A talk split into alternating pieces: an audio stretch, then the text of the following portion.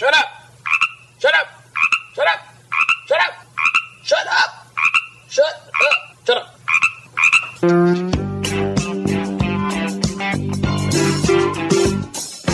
Restiamo animali, trasmissione cruelty free, animalista, antispecista e vegan.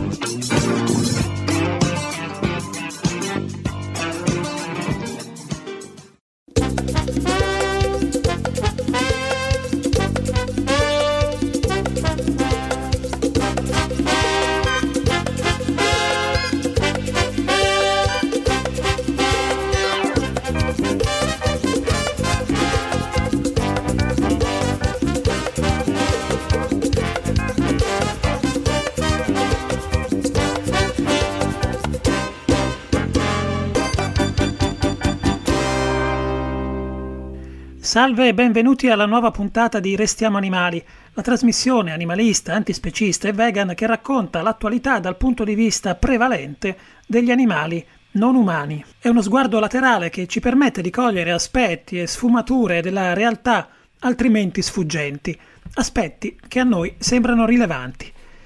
È la puntata numero 602 e parleremo di allarmi rossi, di colazioni anglosassoni, di zebre e di vaccini del lato più predatorio dell'economia oggi prevalente.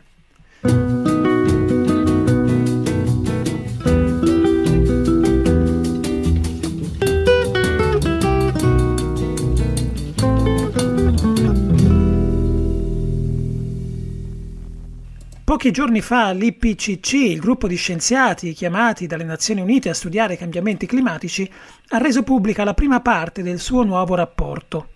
È impossibile sottovalutare quanto sia drammatico il contenuto di questo documento. Gli scienziati parlano esplicitamente di allarme rosso per il pianeta Terra e di danni irreversibili causati agli ecosistemi dal riscaldamento globale. In sostanza, dicono gli esperti dell'IPCC, un organismo che nel 2007 ottenne il premio Nobel per la pace, la crisi è più rapida e più grave del previsto. I tempi per correre ai ripari sono esigui e per limitare i danni servirebbe ciò che nessuno al momento sembra in grado nemmeno di immaginare, e cioè l'azionamento del freno a mano sulle attività più distruttive delle società industriali. Servirebbe una drastica riduzione di tutti i principali consumi, di energia, di acqua, di materie prime, di terre rare. Solo così potremmo contenere l'aumento delle temperature, se non sotto il grado e mezzo indicato dai vecchi accordi sul clima, almeno entro i due gradi, in modo da evitare le conseguenze più gravi. Ma non sembra all'ordine del giorno nessun freno alle estrazioni di risorse e ai consumi, tutt'altro, nonostante le parole che qualche ministro leader politico ha provato a spendere di fronte alla gravità delle considerazioni espresse nel rapporto. Il nostro ministro per la transizione ecologica, Roberto Cingolani, per esempio, ha detto che abbiamo solo dieci anni di tempo per intervenire. Ma ben sappiamo che i progetti messi in campo con il reclamizzato PNRR, il piano di ripresa e resilienza, non vanno nella direzione di una decrescita dei consumi e delle emissioni e sono ancora concentrati sull'uso degli idrocarburi e sulla ricerca di un incremento del PIL, quindi un aumento di produzioni e consumi. La stessa necessità di abbattere i consumi di carne, evocata tempo addietro dallo stesso ministro, cosciente dello zaino ecologico degli allevamenti, non è diventata in alcun modo progetto politico. È in questo contesto così negativo, al cospetto di una classe politica che pare rassegnata al peggio, che nel nostro piccolo lavoriamo per un cambiamento di paradigma e quindi di assetti di poteri. Un risultato che si potrà ottenere solo attraverso una grande mobilitazione globale e popolare.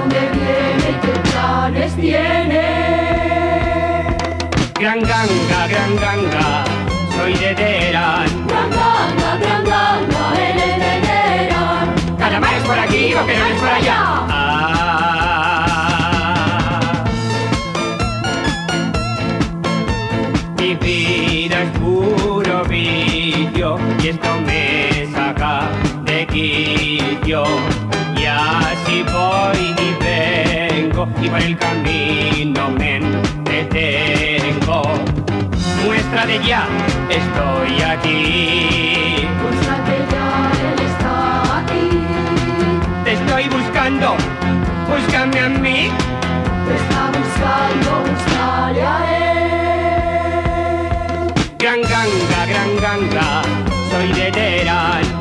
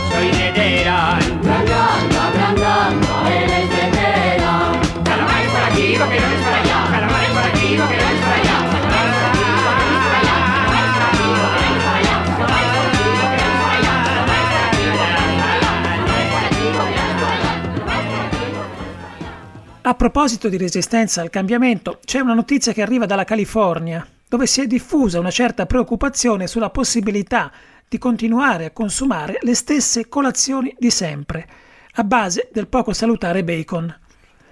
A preoccupare l'entrata in vigore dal 1 gennaio prossimo della norma sul benessere degli animali, approvata a grande maggioranza con un referendum nel 2018.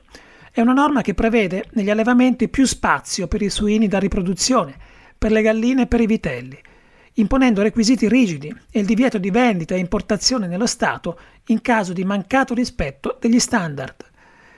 Sembra che solo il 4% degli allevamenti sia in grado di superare l'esame della California, uno Stato che consuma circa il 15% della produzione suina degli Stati Uniti, senza avere, secondo i media statunitensi, una produzione propria adeguata. Dei circa 115,6 milioni di chilogrammi di maiale usati ogni mese dai ristoranti e dai negozi di alimentari della California, solo 45 milioni arrivano da allevamenti all'interno dello Stato. Il rischio è quindi quello di una carenza significativa di bacon e di un aumento dei prezzi. Secondo alcune stime si prevede un balzo dei prezzi fino al 60% per il bacon nel caso in cui le forniture di maiali dello Stato dovessero dimezzarsi. L'Associazione Nazionale dei Produttori Suini Americani ha chiesto al Ministero dell'Agricoltura aiuti per adattare il suo modello alle nuove regole della California, ma il Dipartimento di Stato ribatte che la regola chiave sul maggiore spazio a disposizione degli animali è nota da anni e quindi le imprese hanno avuto tutto il tempo per adeguarsi. La lobby dei produttori non si dà per vinta e spera in una scorciatoia. Il governatore dello Stato, Gavin Newsom, è atteso al voto nel prossimo novembre e potrebbe avere bisogno di sostegni. A buon intenditor, poche parole, come si dice.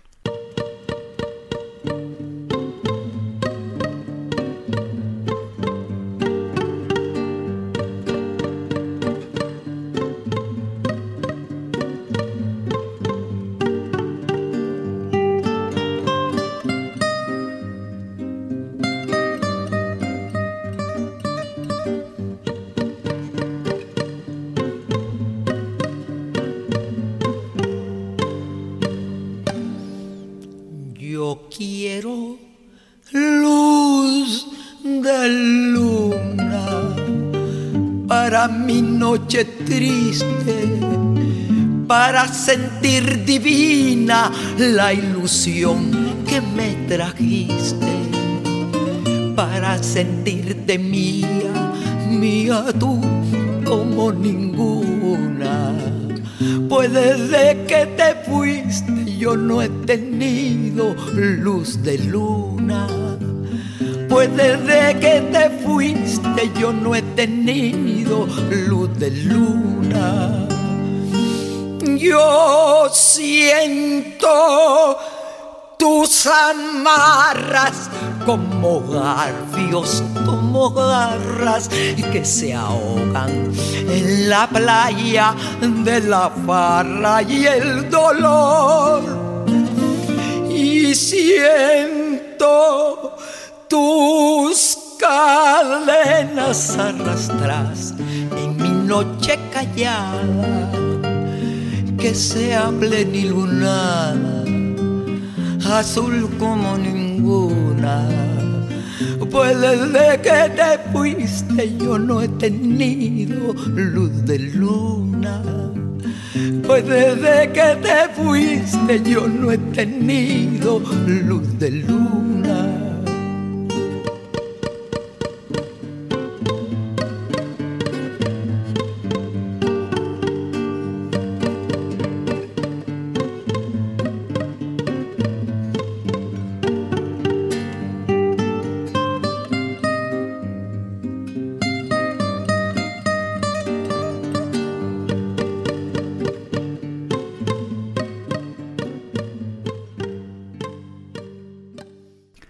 Proposito dell'accelerazione dei cambiamenti climatici indicata dall'IPCC, segnaliamo, oltre agli incendi in corso in mezzo mondo, alle inondazioni avvenute in Germania e altri paesi, insomma agli eventi estremi che si moltiplicano, anche la preoccupante situazione della Groenlandia.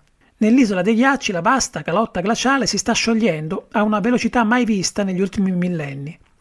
In un solo giorno, martedì 27 luglio, sono andate perdute 8,5 miliardi di tonnellate di ghiaccio e due giorni dopo il record è stato di nuovo sfiorato, arrivando a quota 8,4 miliardi.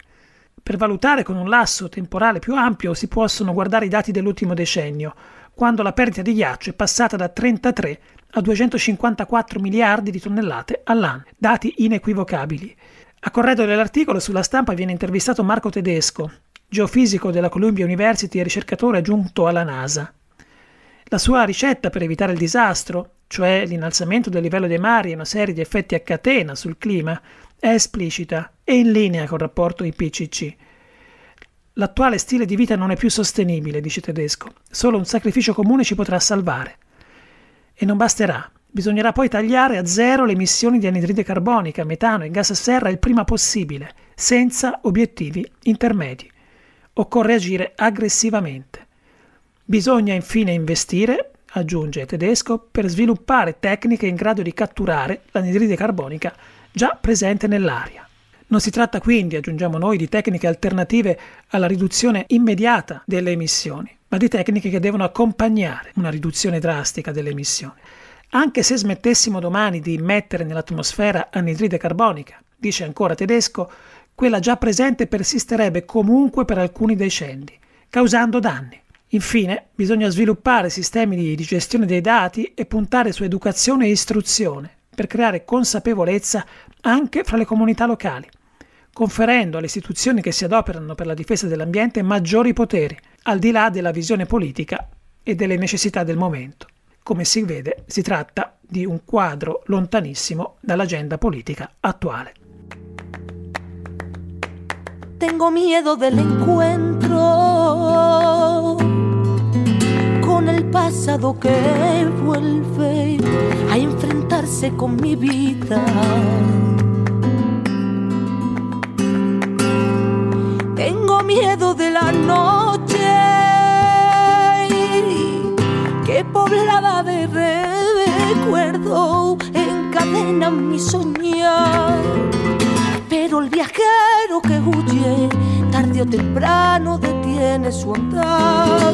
Y aunque el olvido que todo lo destruye haya matado mi vieja ilusión, guardo escondida y una esperanza humilde que es toda la fortuna de mi corazón.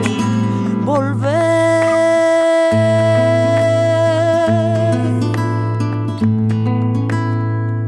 con la frente marchita, la nieve del tiempo latearon mi sien. Sentir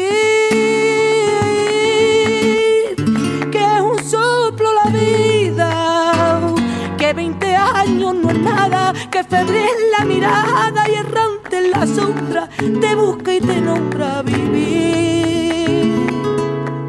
Con el alma aferrada a un dulce recuerdo que lloro otra vez.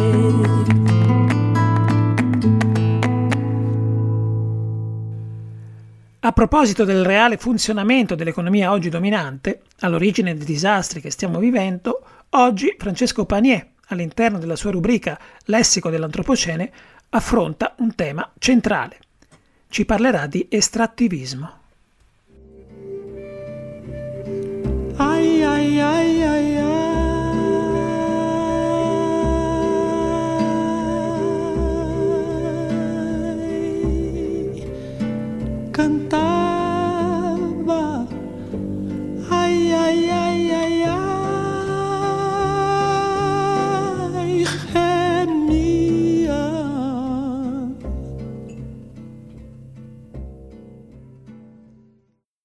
L'estrattivismo è il processo di accaparramento di grandi quantità di materie estratte dalla terra, le cosiddette risorse naturali, per la commercializzazione sul mercato mondiale.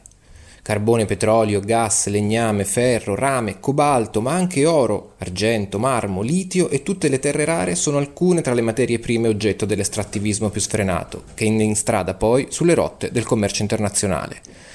La logica dell'estrattivismo è quindi fortemente collegata a quella del sistema capitalistico globalizzato, un'idea di mondo in cui i centri economici e tecnologicamente avanzati del pianeta sono alimentati dallo sfruttamento degli ecosistemi e delle popolazioni che vivono alla periferia dello sviluppo. Talvolta questa periferia è un continente lontano da noi, come l'Africa o l'America Latina, altre volte è molto più vicina se pensiamo alla Val di Susa o alla Val d'Agri, dove il TAV o l'enorme progetto petrolifero dell'ENI avvelenano territori e comunità. Le riflessioni sul concetto di estrattivismo sono nate intorno al 2010 in America Latina, dove già negli anni 70, anche grazie all'opera del giornalista e scrittore Eduardo Galeano, il dibattito sullo sviluppo ha influenzato tutto il mondo dei movimenti sociali. I paesi sudamericani sono infatti oggetto di sfruttamento già dall'epoca delle scoperte geografiche, quando i coloni europei hanno cominciato a drenare le risorse del sud globale e spedirle verso la madrepatria. Da oltre cinque secoli l'estrazione di lavoro schiavo dall'Africa e dalle Americhe e poi anche da parte dell'Asia produce estrazione di natura a buon mercato con cui si alimentano le società consumistiche d'Europa e del Nord America. Il ritmo di questo processo è tale da aver superato diverse frontiere ecologiche, contribuendo a innescare la crisi climatica e quella che il gruppo di esperti riuniti dalla Commissione europea per l'Health Summit del 2021 ha definito era delle pandemie. È chiaro che l'estrattivismo attuale, che vediamo ad ogni latitudine e non più soltanto nel sud globale, è guidato dalle stesse logiche che a metà del 1500 fecero di Potosí la capitale mondiale dell'argento, per poi gettarla nel declino già nell'Ottocento, quando i filoni si esaurirono. Sono logiche di breve periodo e di profitto ad ogni costo, logiche in totale opposizione all'ecologia e alla solidarietà, logiche che dobbiamo al più presto abbandonare.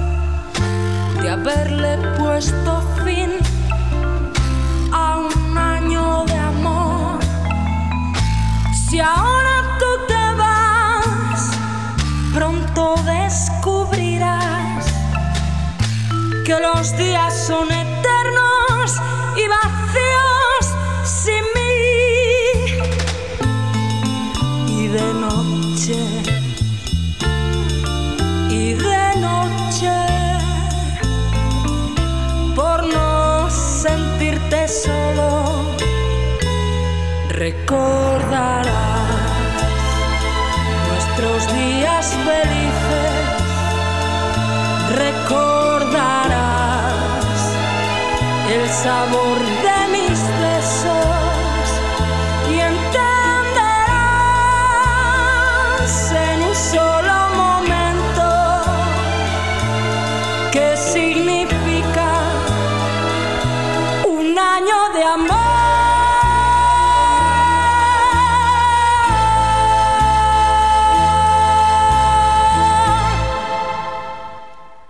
La ricetta della settimana di Gabriele Palloni, tosco vegan chef e autore di un libro che vi raccomandiamo, Per essere sano, cucina vegano, edito da Newton Compton, si propone di offrire un'alternativa sana e non violenta per la colazione dei cittadini californiani e non solo loro. Il pasto gentile, un frigorifero senza crudeltà. Mm, alternative vegetali al bacon ne abbiamo? Aspetta che controllo. Ne ho due, che faccio? Lascio? Con tutta la nostra generosità radiofonica, nella puntata di oggi due consigli più che ricette per creare del bacon a base vegetale. Gli ingredienti per 4 persone sono per la marinatura un cucchiaio di salsa di soia, della paprika affumicata o del liquid smoke, un cucchiaino di malto di riso, due cucchiai di olio extravergine di oliva, sale e abbondante pepe nero. Per il bacon a strisce 2 carote e per il bacon a cubetti 50 g di muscolo di grano. In una bowl mescolate tutti gli ingredienti per la marinatura. Lavate le carote e con un pelapatate ricavate delle fette lunghe e sottili. A parte tagliate il muscolo di grano a cubetti. Lasciate riposare entrambi nella marinatura separatamente per almeno un'ora, ma se possibile tutta una notte. Recuperate le carote, scolatele dalla marinatura e disponetele su una teglia con della carta forno spennellata con olio extravergine. Fate attenzione a non sovrapporre le fette. Spennellate con la marinatura e fate cuocere in forno ventilato a 150 gradi fino a quando saranno ben croccanti, circa 30 minuti. Nel frattempo recuperate i cubetti di muscolo di grano, scolateli dalla marinatura e fateli rosolare in una padella con un cucchiaio di olio extravergine, sfumando con un po' della marinatura. La prima preparazione è ottima come vegan bacon croccante anche per preparazioni a freddo tipo insalate, mentre quello a cubetti può essere utilizzato nella preparazione di primi piatti.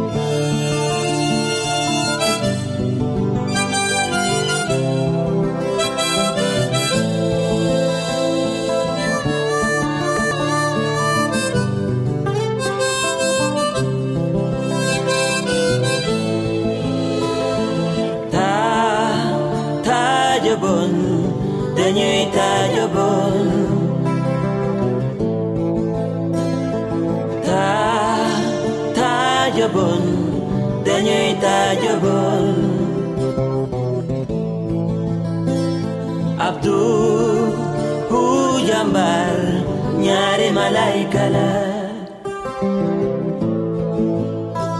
خوي هيجيكو دانو سيسرو مومو مونيلا دغم جولينغام مومو مونيلا دغم ورنغام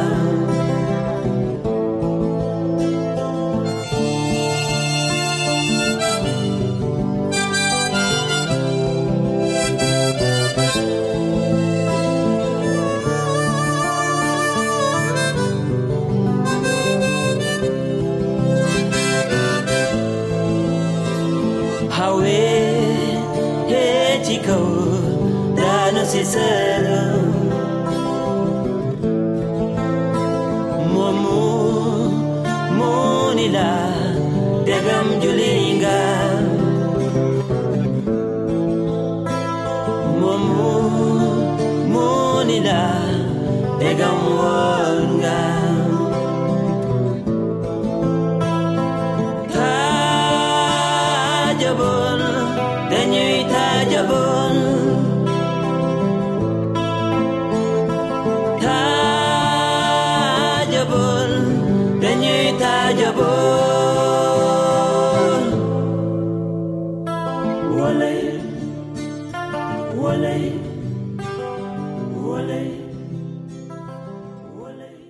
C'è una notizia incoraggiante che riguarda lo sviluppo dei vaccini. vaccini necessari ad affrontare la pandemia in corso e non solo. L'Istituto Sanitario di Sanità ha fatto sapere di essere impegnato, fra le altre cose, nel progetto europeo VAC2VAC, che punta a sviluppare test alternativi a quelli condotti sugli animali.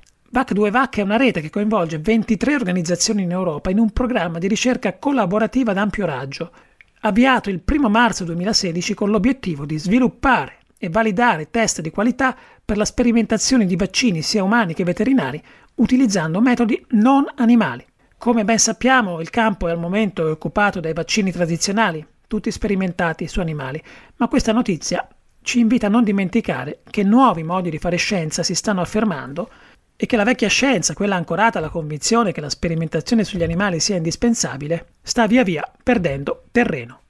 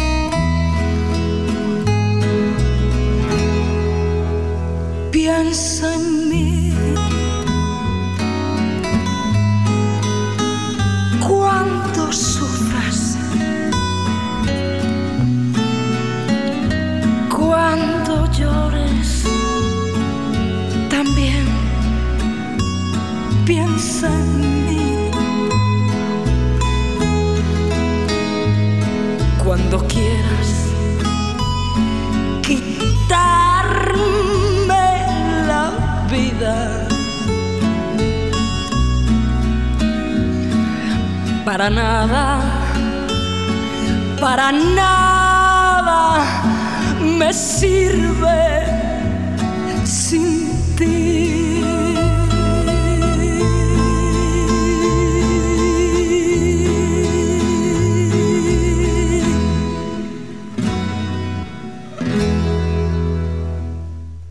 Chiudiamo rivolgendo un pensiero, un pensiero triste, ad Achille, un maschio di zebra fuggito da un allevamento e vissuto per un paio di giorni alla macchia, finché non è stato ritrovato morto. Il fatto è accaduto in provincia di Reggio Emilia. Achille sarebbe fuggito dall'allevamento di un veterinario definito nelle cronache dei giornali un appassionato di animali. In realtà non sappiamo con certezza in che circostanze Achille fosse finito in quel recinto e non esprimiamo quindi giudizi. Ci limitiamo a constatare l'insensatezza di vedere una zebra nella penisola italiana e ad esprimere la nostra desolazione per la fine di questo coraggioso animale, sfuggito alla prigionia, ma deceduto probabilmente perché sfinito dal terrore e dagli stenti. Siempre que te pregunto, ay, que cuándo, cómo y dónde, tú siempre me respondes, "Quiz- quizás, quizás, quizás.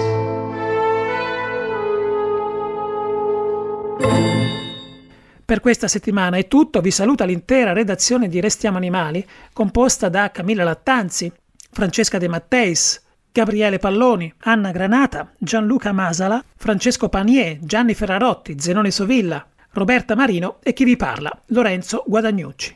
L'appuntamento è fra una settimana esatta, stesse onde, stessa ora. Restiamo animali. Restiamo animali. Restiamo animali. Restiamo animali. Restiamo animali. Restiamo animali. Restiamo animali.